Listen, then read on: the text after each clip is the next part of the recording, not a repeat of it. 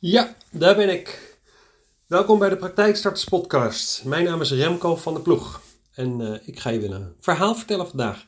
Maar ik wil even met wat, anders starten. Want ik, ik heb ontdekt, ik heb zo'n zo'n um, uh, hosting voor podcast, dat heet Springcast. En ik heb ontdekt dat ik daar een knopje heb met statistieken. dus ik denk, hé, hey, laat ik daar eens op drukken. En ik zie gewoon dat ik uh, 225 unieke luisteraars heb tot nu toe. Nou, echt super gaaf. Dus uh, mocht je dit uh, horen, onwijs bedankt voor het luisteren. Want dat is echt, nou, ik voel me vereerd. Ik kreeg van de week al, eigenlijk de afgelopen week al een beetje, krijg ik geregeld berichtjes. of gewoon via de mail, of via app, of via Instagram of, of, of LinkedIn van uh, joh, fan van je podcast, leuk, ga zo door. En uh, dus nou, nogmaals de oproep, als je zelf een onderwerp hebt uh, wat je graag eens besproken zou willen hebben, dan stuur het mij vooral door. Ga even naar mijn website www.secondent.nl en zoek even mijn contactgegevens op. App me, bel me, mail me of zoek me op Instagram op. Nou, prima. Dus stuur het door. Maar goed, joh, ook zonder input heb ik nog voldoende informatie voor de komende tijd. Plan is met deze podcast, dat kun ik je ook alvast verklappen, op termijn, en, en ik ben nog niet zo ver, ik hou het nu nog even bij een monoloog, uh, maar op termijn wil ik ook uh, mensen die ik heb geholpen met het starten van de praktijk gaan interviewen om uh, ja, om te kijken joh, waar liepen zij nou tegenaan? Wat is nou extreem lastig geweest in het hele verhaal? Zodat jij straks daar nog een beter beeld bij hebt van um, ja, wat er allemaal op je afkomt. Want weet je, een, een, een pand vinden is één, uh, de apparatuur uitzoeken en de verbouwingregeling is twee. Maar dan komt er nog heel veel meer bij met uh, patiëntensoftware, met uh, al je, sowieso je hele IT-voorzieningen, je AGB-code, uh, nou ja, dat, al dat soort dingen. En ja, daar moet je allemaal aan denken. Daar heb ik ook een checklist voor gemaakt. Die, die vind je ook op mijn website, mocht je die willen hebben. kan je daar gratis downloaden. En nee, je hoeft dan niet een e-mailadres achter te laten, want het, nou, ik heb daar gewoon niet zoveel mee. Want ja, ik, heel veel bedrijven die hebben zo ja, je kan het gratis downloaden, maar dan moet je wel je e-mailadres achterlaten. En dan ga ik je tot aan uh, de rest van je leven stalken. Nou, zo zit, zit ik dus niet in elkaar. Dus je kan hem daar gewoon gratis downloaden. En, en als je daar ook vragen over hebt, daar staan mijn contactgegevens op. Maar daar, uh, nou dat was mijn intro. Ik wilde met name gewoon even mijn, mijn dank uitspreken voor iedereen die luistert. En iedereen die me onwijs toffe berichten heeft gestuurd. Dus uh, nou ja, dat stimuleert mij om er in ieder geval mee door te gaan. Niet, was niet dat ik van plan was om te gaan stoppen.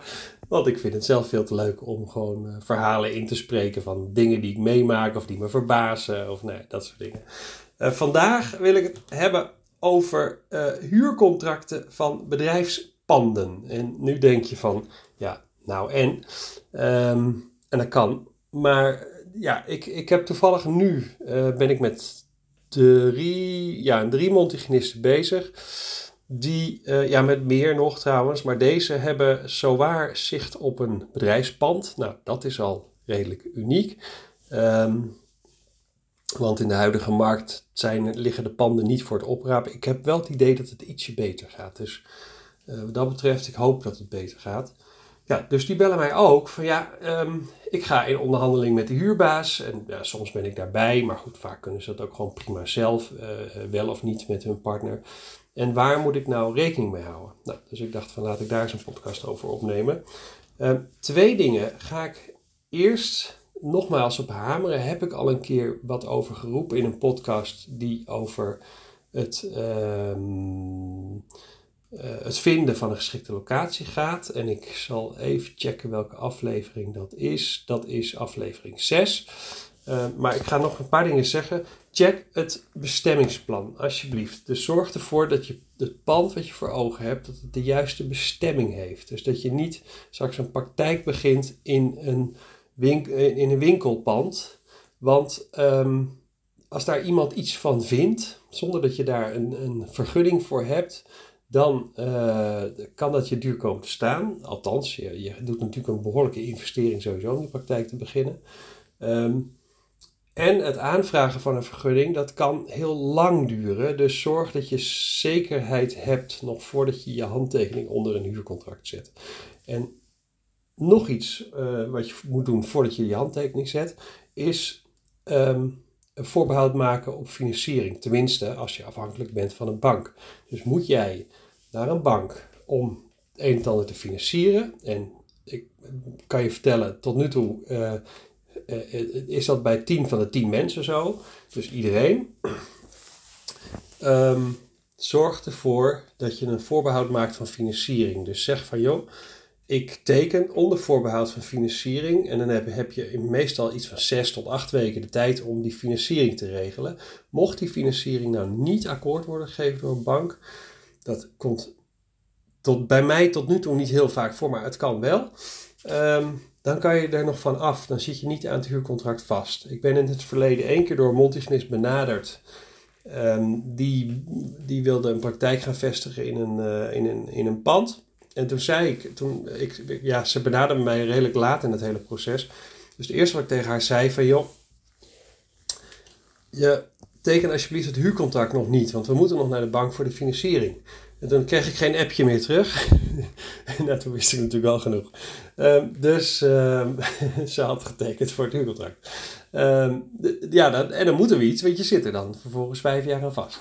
Maar goed, dus voorbehoud financiering, super belangrijk. Wat uh, wat je nog wel ziet, is dat ze dat niet in een, in een huurovereenkomst zelf willen opnemen, dat voorbehoud van financiering.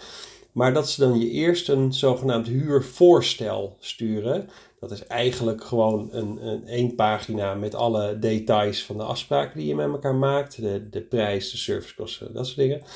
Um, en daar staat dan op dat je tot een bepaalde datum hebt om het financiële deel te regelen en um, krijg je die financiering niet rond voor die datum, dan kan je nog afzien van huur. Nou, dat dus.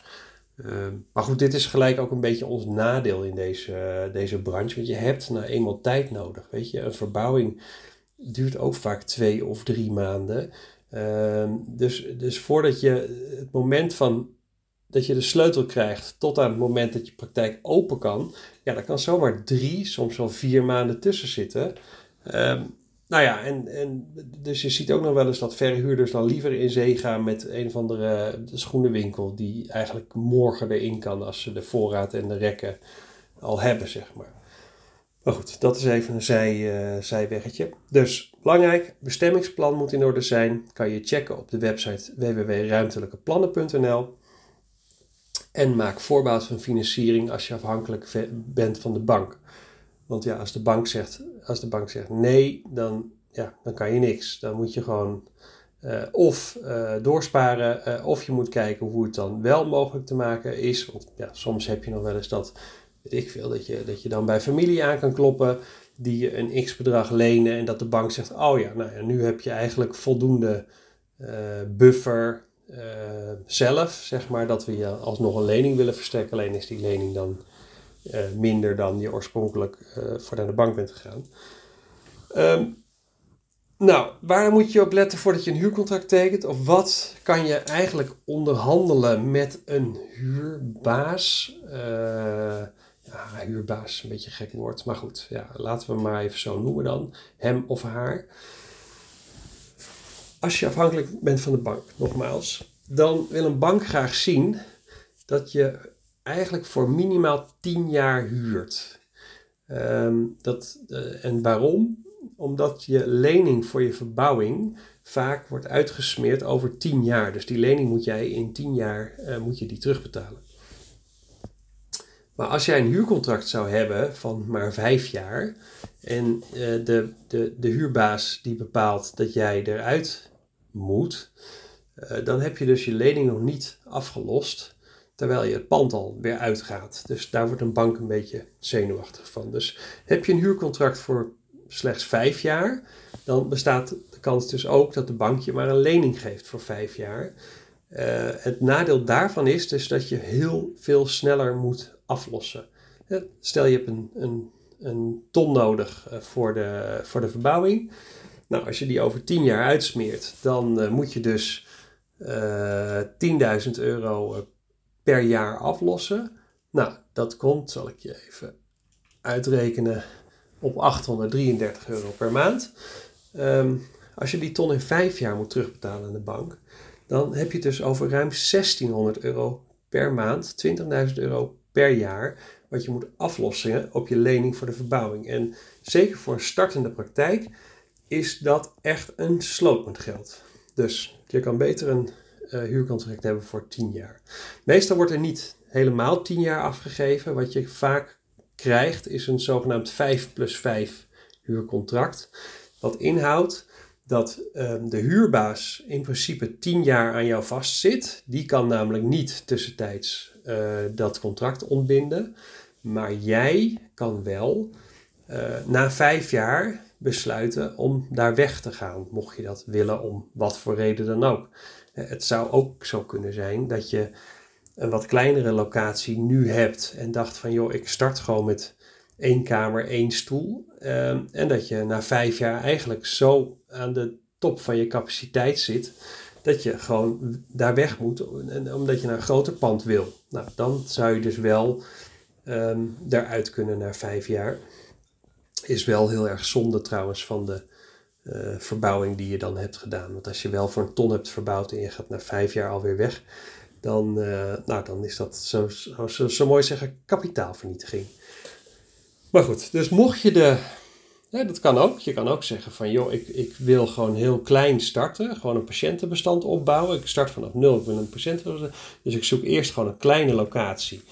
Uh, waar ik één kamer in kwijt kan. Nou, daar ga ik beginnen. En joh, heel eerlijk, je redt het best wel een tijd met één kamer hoor. Want je kan heel veel doen met je openingstijden. Dus je kan de capaciteit echt in, in, in, de volledige zin kan je die benutten.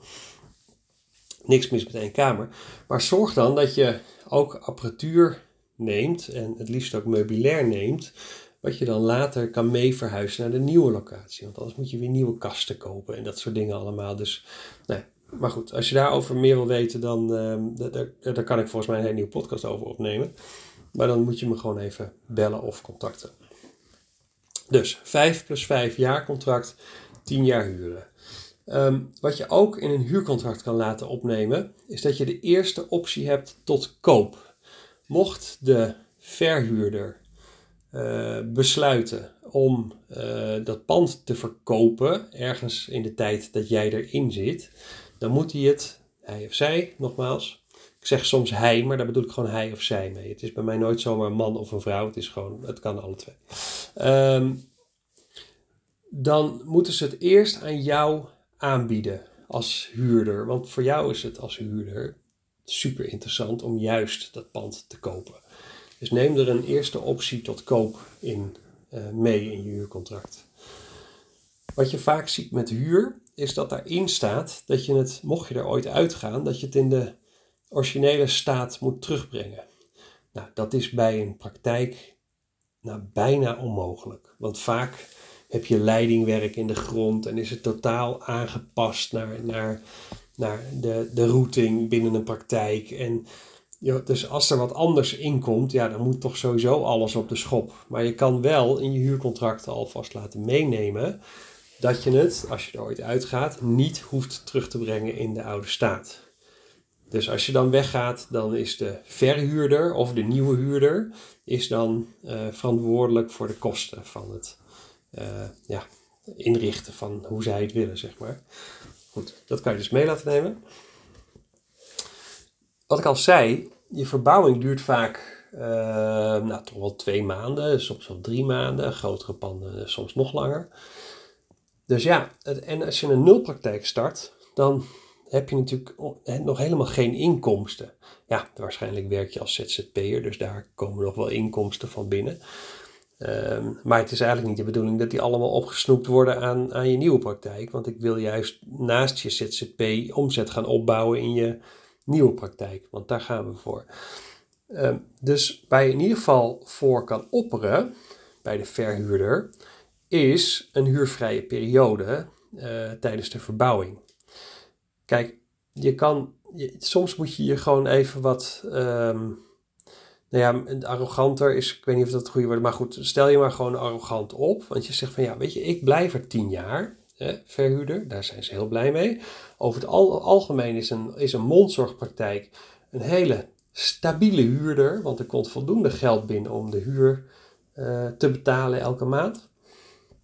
Nou ja, dan kan misschien de verhuurder in ruil daarvoor jou wel een aantal maanden huur vrijgeven, zodat je in ieder geval geen huur hoeft te betalen uh, tijdens de drie maanden dat er verbouwd gaat worden. Dus opper voor een huurvrije periode. Wat je ook kan doen, is even een klein onderzoekje van, joh, wat, wat is nou een reële huurprijs voor dit pand?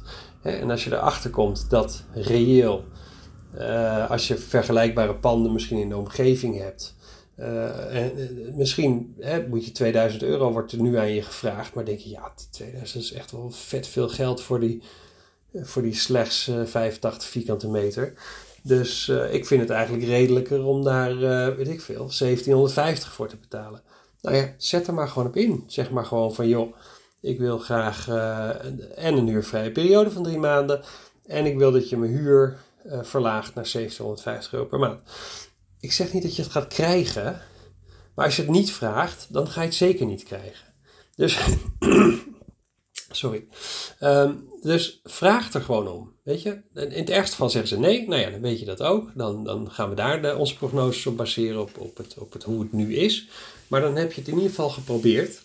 Uh, ja, en soms moet je je, je je poot ook gewoon een beetje stijf houden. En dan lukt het alsnog.